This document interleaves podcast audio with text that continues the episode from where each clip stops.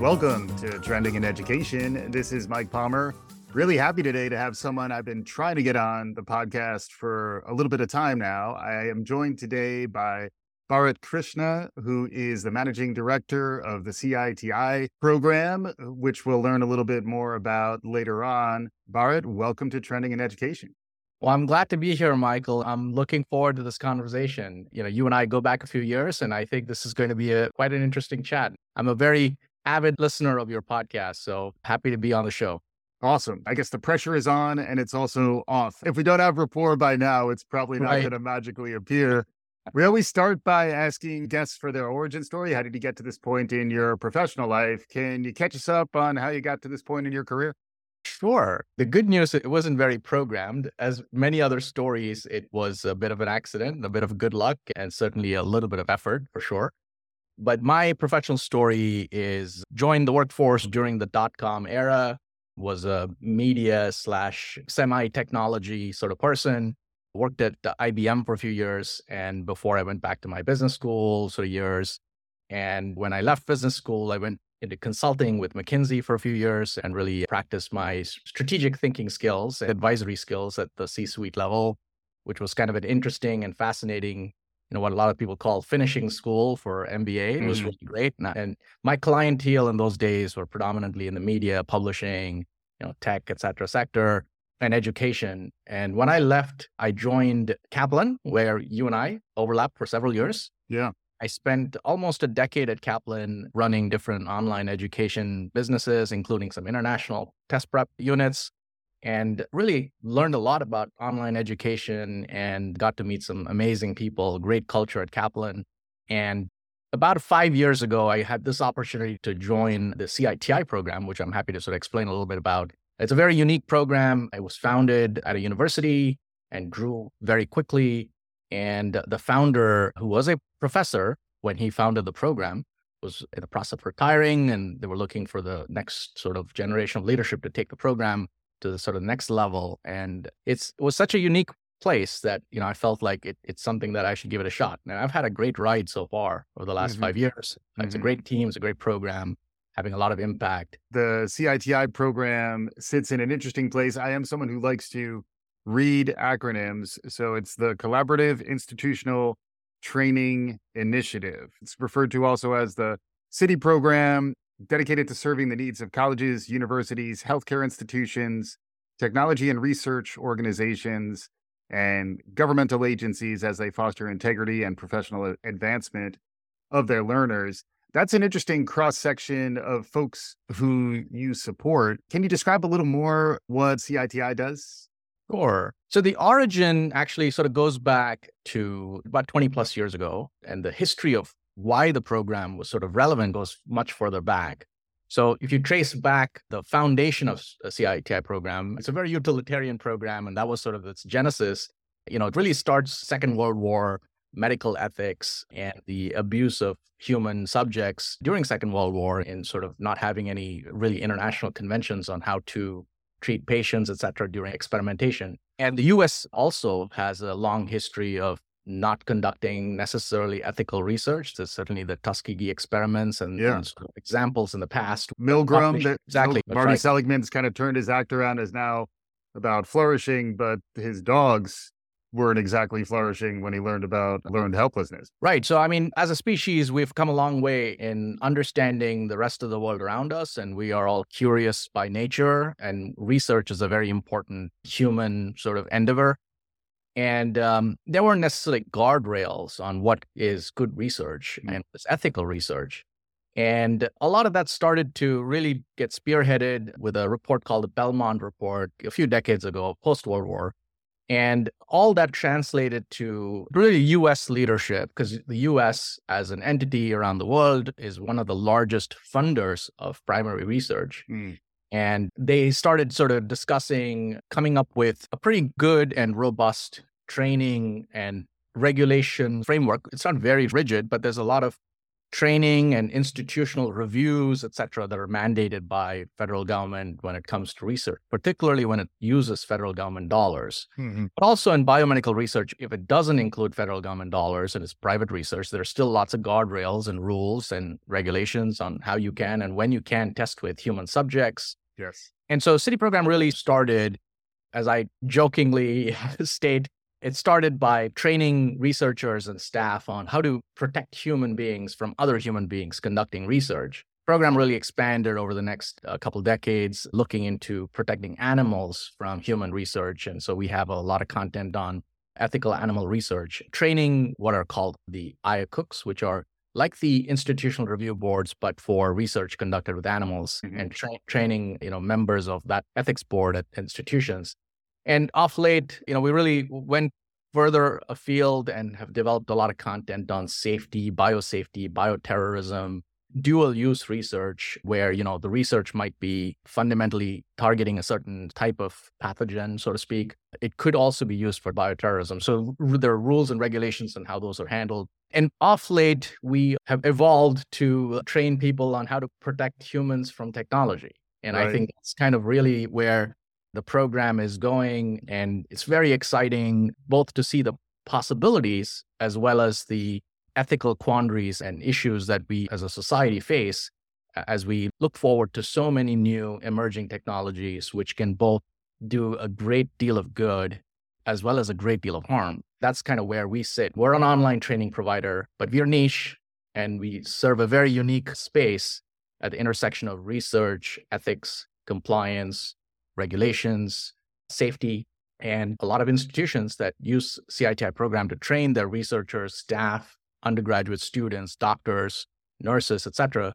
They are in hospitals, they're in academic medical centers, they're in the higher education industry around the world, mainly in the US, but certainly around the world, and also in biotech, pharma, and increasingly in technology companies, especially as we enter into some of these tech ethics types issues. Yeah, it's a fascinating space. It is both a learning company, you're focused on education, but then at the same time, you're also forced by the nature of your work to stay current on emerging trends. To that end, medical research was really profoundly transformed through the pandemic years. And now, technical research and understanding technical ethics is being transformed by the recent wave of generative AI technology that's become very front and center in terms of the topics we talk about on the show. I'd love to get your thoughts maybe on both those things, beginning perhaps with the pandemic. I am officially of a mind that the pandemic is over now. I was a slow adopter. I was, you know, living in my bunker here in Brooklyn and being very conservative about my time out amongst other humans, but we were both at a conference in San Diego, the ASU GSV conference, and I think I was cured by just immersion into a sea of humanity, still feeling okay. So I think we can safely say that the previous pandemic frame is kind of in our rearview mirror. We know these things can come back, and I know it's something that folks need to stay on top of. How do we do this research? Where's the innovation happening? How do we do it ethically? Any thoughts on the role CITI has played and some of the things you've seen really around healthcare and medical research. And then from there, I'm certainly going to want to dive into the AI side of things. Oh, sure. And I hope that you are absolutely right that it's in our rearview mirror. And I think as a society, we've learned so many things, good and bad, coming out of this whole a few years during the pandemic.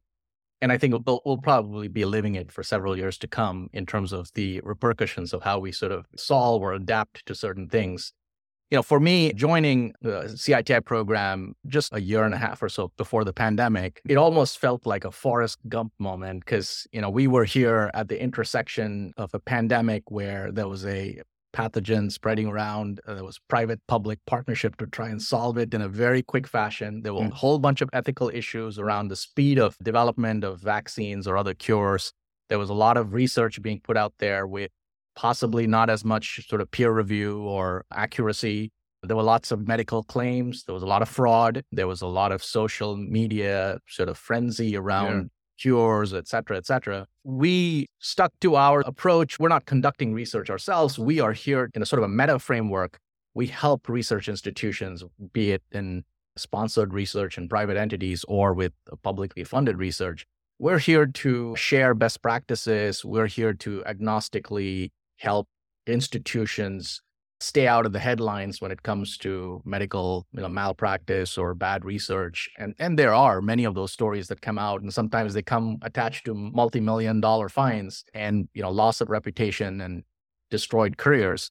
We're here to, you know, look at the long range view. And that's exactly what we did during the pandemic. Our team was excellent. They buckled down. And, you know, first of all, we were thankfully already semi remote. And so we could go remote relatively quickly. We partnered with the American Association of Medical Colleges, AAMC, and we generated a, a qu- relatively quickly a COVID training program for colleges and universities, how to reopen campuses. And being, you know, collaborative, institutional, being part of our acronym here, you know, CITI program was founded by experts from multiple institutions collaborating on creating content. So we don't sit in a bubble creating content. Mm. You know, we have most of our member institutions have excellent experts and we provide a platform and a editorial process. We run like an academic journal, so we have a peer review process as well. So we have, you know, hundreds of folks and experts from around the country who are very willing to help CITI program because it's a way in which they can give back to the rest of their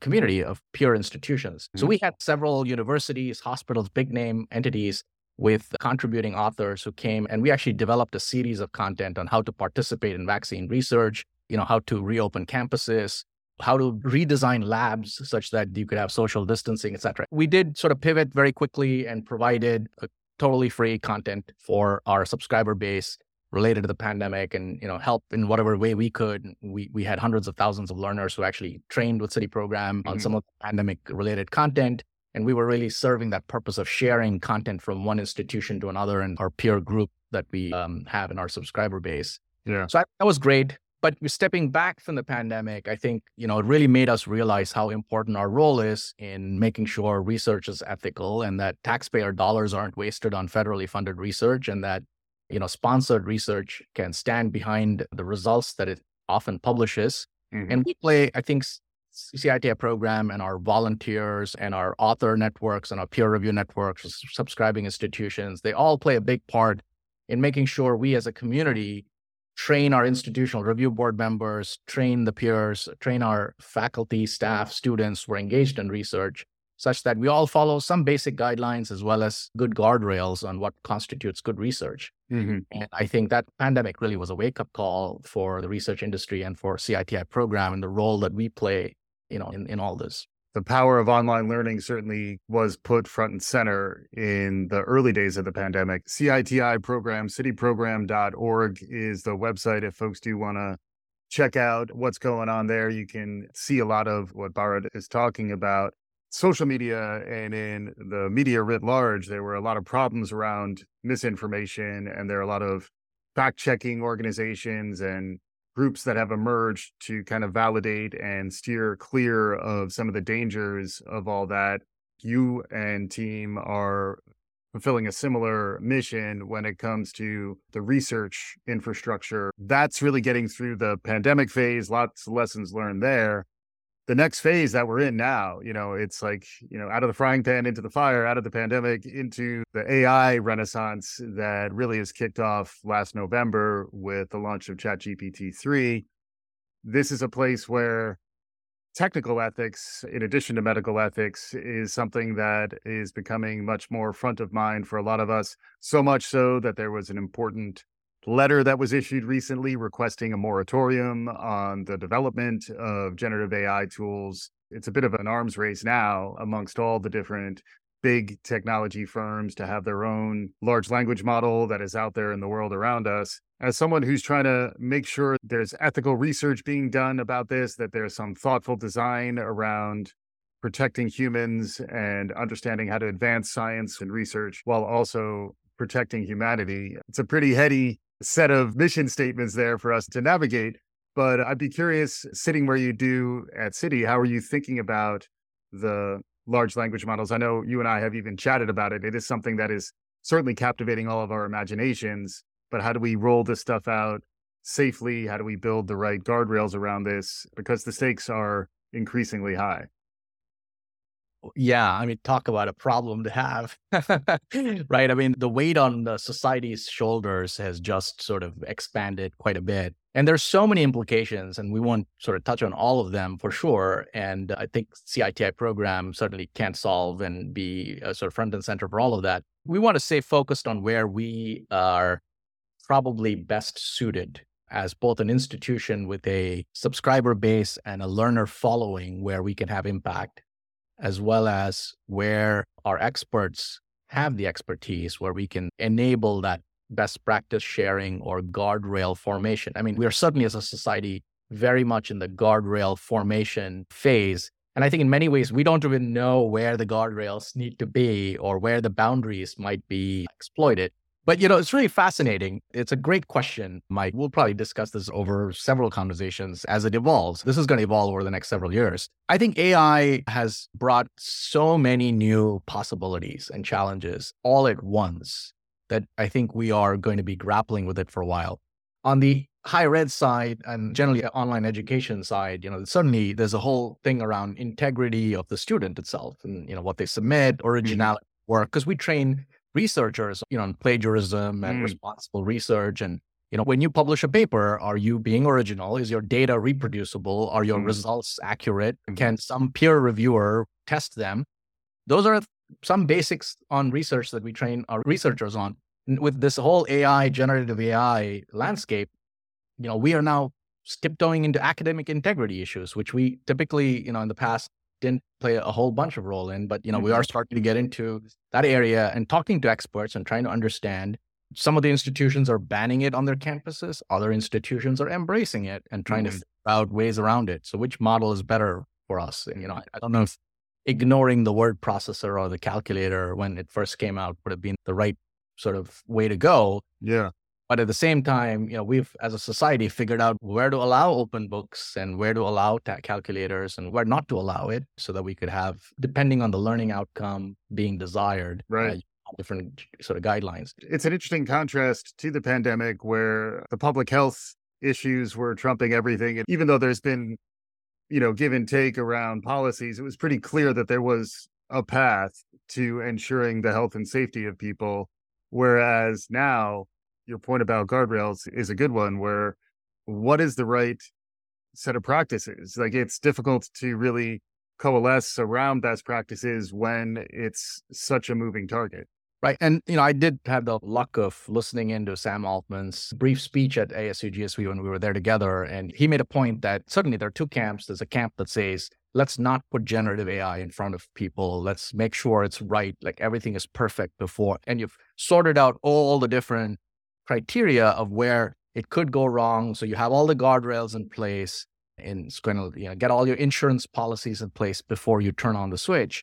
Yeah. And then his view, which is no, that you know that we may not even know what the policies are unless we turn it on. And I think we need to mm-hmm. turn it on in a relatively safe manner where there's appropriate disclosures and we need to let people push the boundaries so that we actually know where the boundaries are that might cause us problems. So I do think that the whole of humanity might be in the beta test mode for generative AI. It's showing up in so many different spaces. It's showing up in originality of published work publishers of online journals. So, just to give you a couple of examples of things that are sort of uh, under debate, if you co author a scientific paper and you submit it for publication, can you list a generative AI as a co author? Right. Right. But these are kinds of the questions. And I do think different journals are taking different approaches to them. And a lot of these issues are months and weeks old. They're not, you know, years old. Right. So it's going to be interesting. Yeah. And then at the same time, the technology will continue to evolve. So even if we establish the right best practices about, you know, ChatGPT 3, by the time those are really solid, we'll be on ChatGPT 6 and there'll be new ethical ramifications about the use of all this stuff. And it is a bit of a, a double edge, which I imagine you understand very well in your role, where on the one hand, we want to continue to move science forward. But at the sure. same time, we want to do so in a way that is measured and informed and is adopting the practices that you're talking about.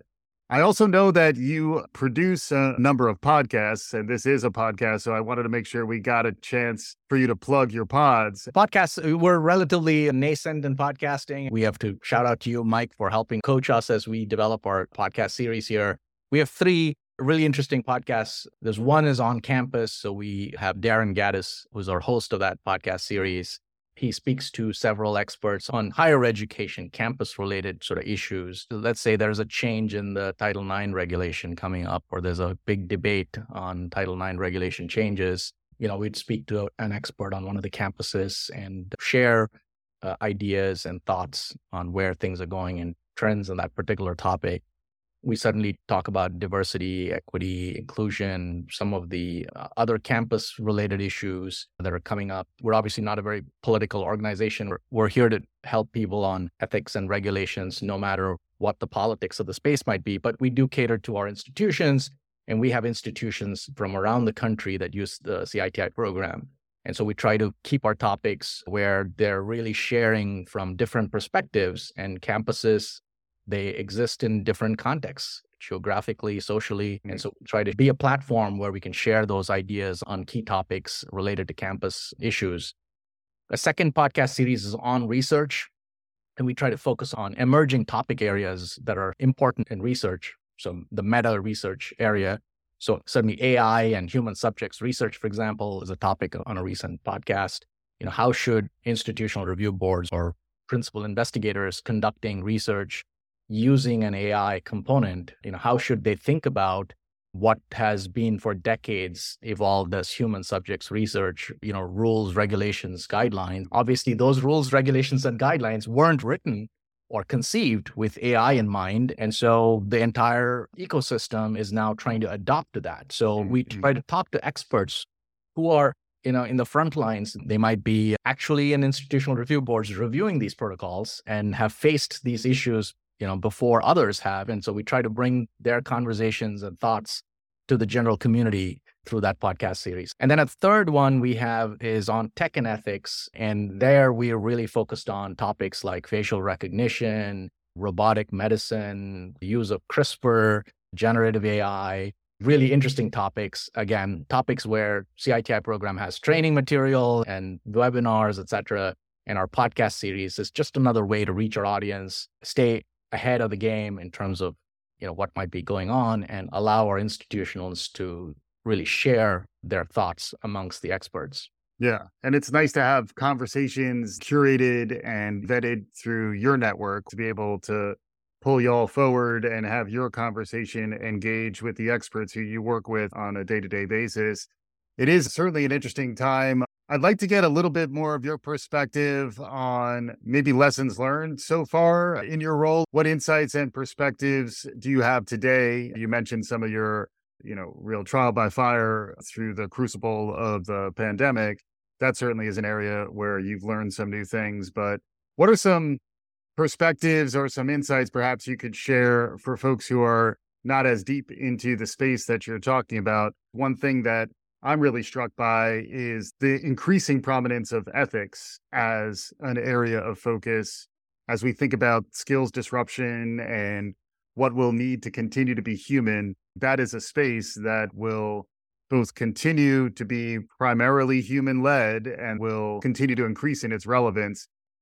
I'd be curious if you have thoughts on that or if there are other things that, from your vantage point, you've really become more deeply aware of that you think our listeners would benefit from hearing. I'll try. I'm not sure I'm going to say anything earth shattering here. I think this might be a little bit common wisdom, but I, I do think that one thing uh, all institutions should really recognize is increasingly people want to work where there's you know purpose and purpose is quite an important part of any organization and i think you know we learned that during covid with our institution and our team and certainly looking at our subscribing organizations et cetera people are really driven by purpose. They want to know that we're doing good work and that any organization isn't sort of net negative to society, but net positive to society in whatever way they serve it, whether it's financial results or economic results or development results or health results.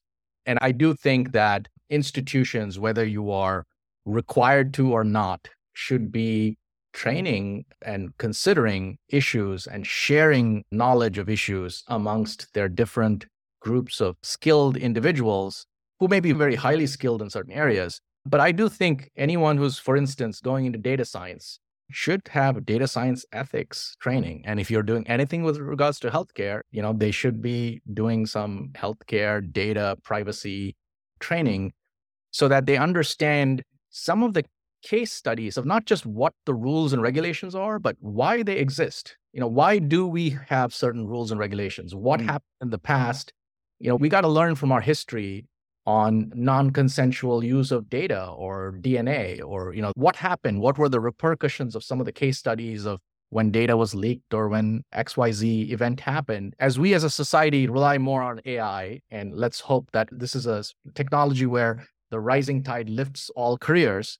And if we sort of look at it positively that way and that you know AI is going to lift all careers everybody is going to be working on higher value higher order things and I think understanding where things could go wrong, where things have gone wrong in the past, and why ethics matter in different professions is going to be important. You know, AI itself is such a field rife with issues around uh, ethics that we have to get right on access, equity, making sure the data sets that are training the AI are fair and yeah. they're not regurgitating past biases. Mm-hmm. So I do think as a society, we are at a cusp where we have lots of decisions to make and we've become very powerful as a species with the technologies that are in our hands mm-hmm. that what we do with it is very important and i think it means that everybody should have a little bit of you know history understanding of ethics in any field whatever field they're working in yeah i like the connection between the need for purpose which may be common wisdom but then connecting that to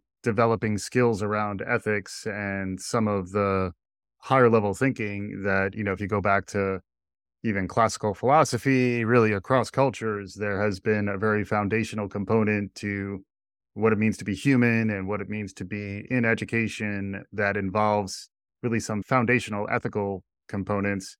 It's almost as if we've lost sight of that until the existential awakening. Eric Schmidt from Google was mentioning that the advent of these generative tools has been so profound. He was saying it's the biggest awakening since the Enlightenment, where many more of us in casual conversation are talking about what does it mean to be human?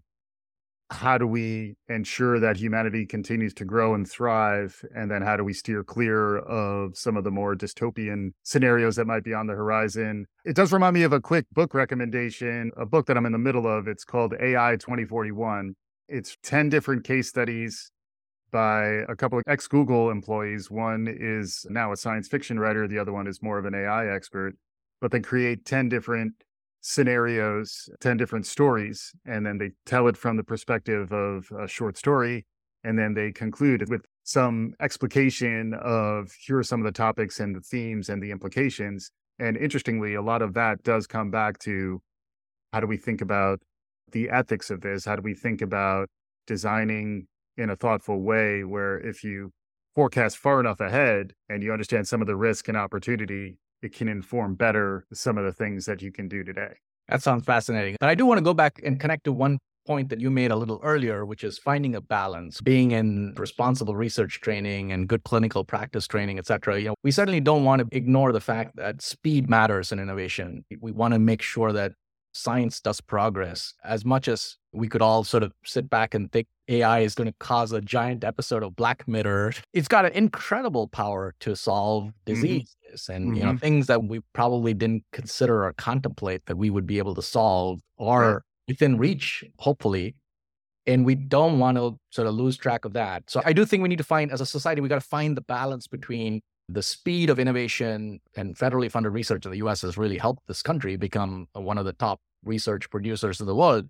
And I think there's a lot of anxiety as well with falling behind and making sure research is well funded and uh, that research produces output. And, yeah. and I, that's an important balancing act between the need for speed, innovation, putting products out in market, getting research out there, while being careful not to put something too early, too fast, too dangerous.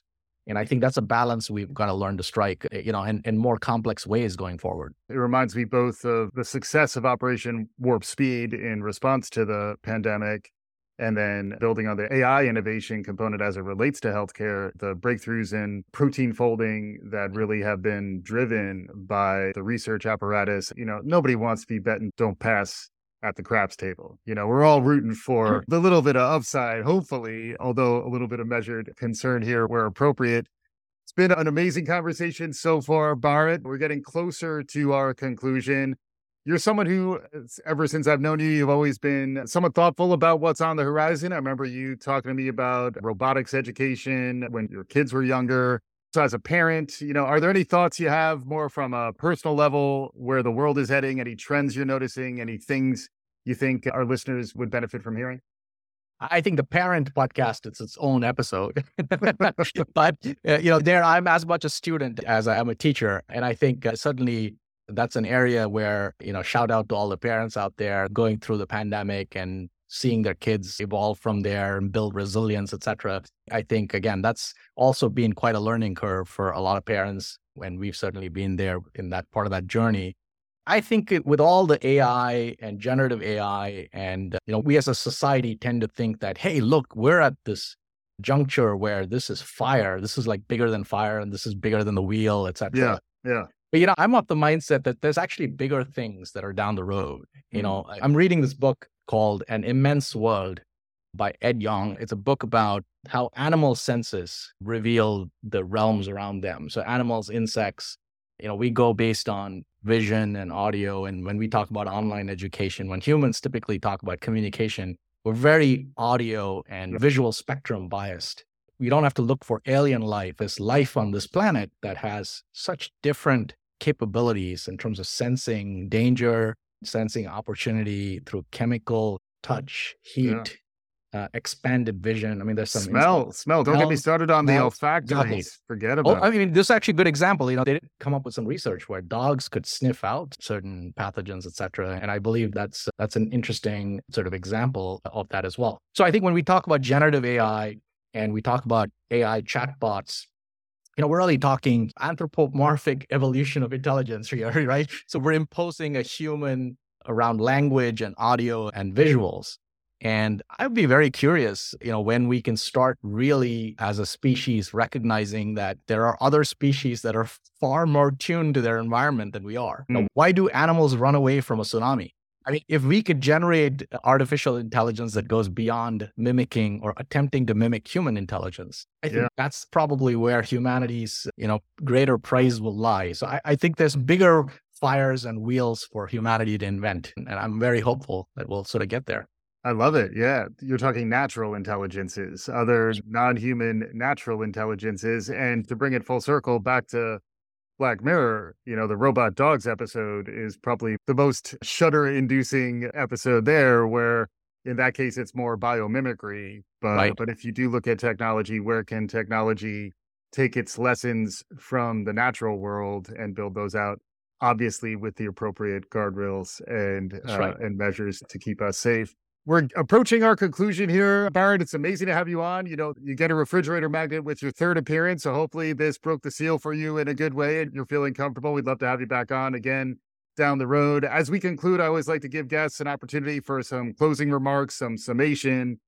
Any thoughts for our listeners as they head back to the rest of their lives?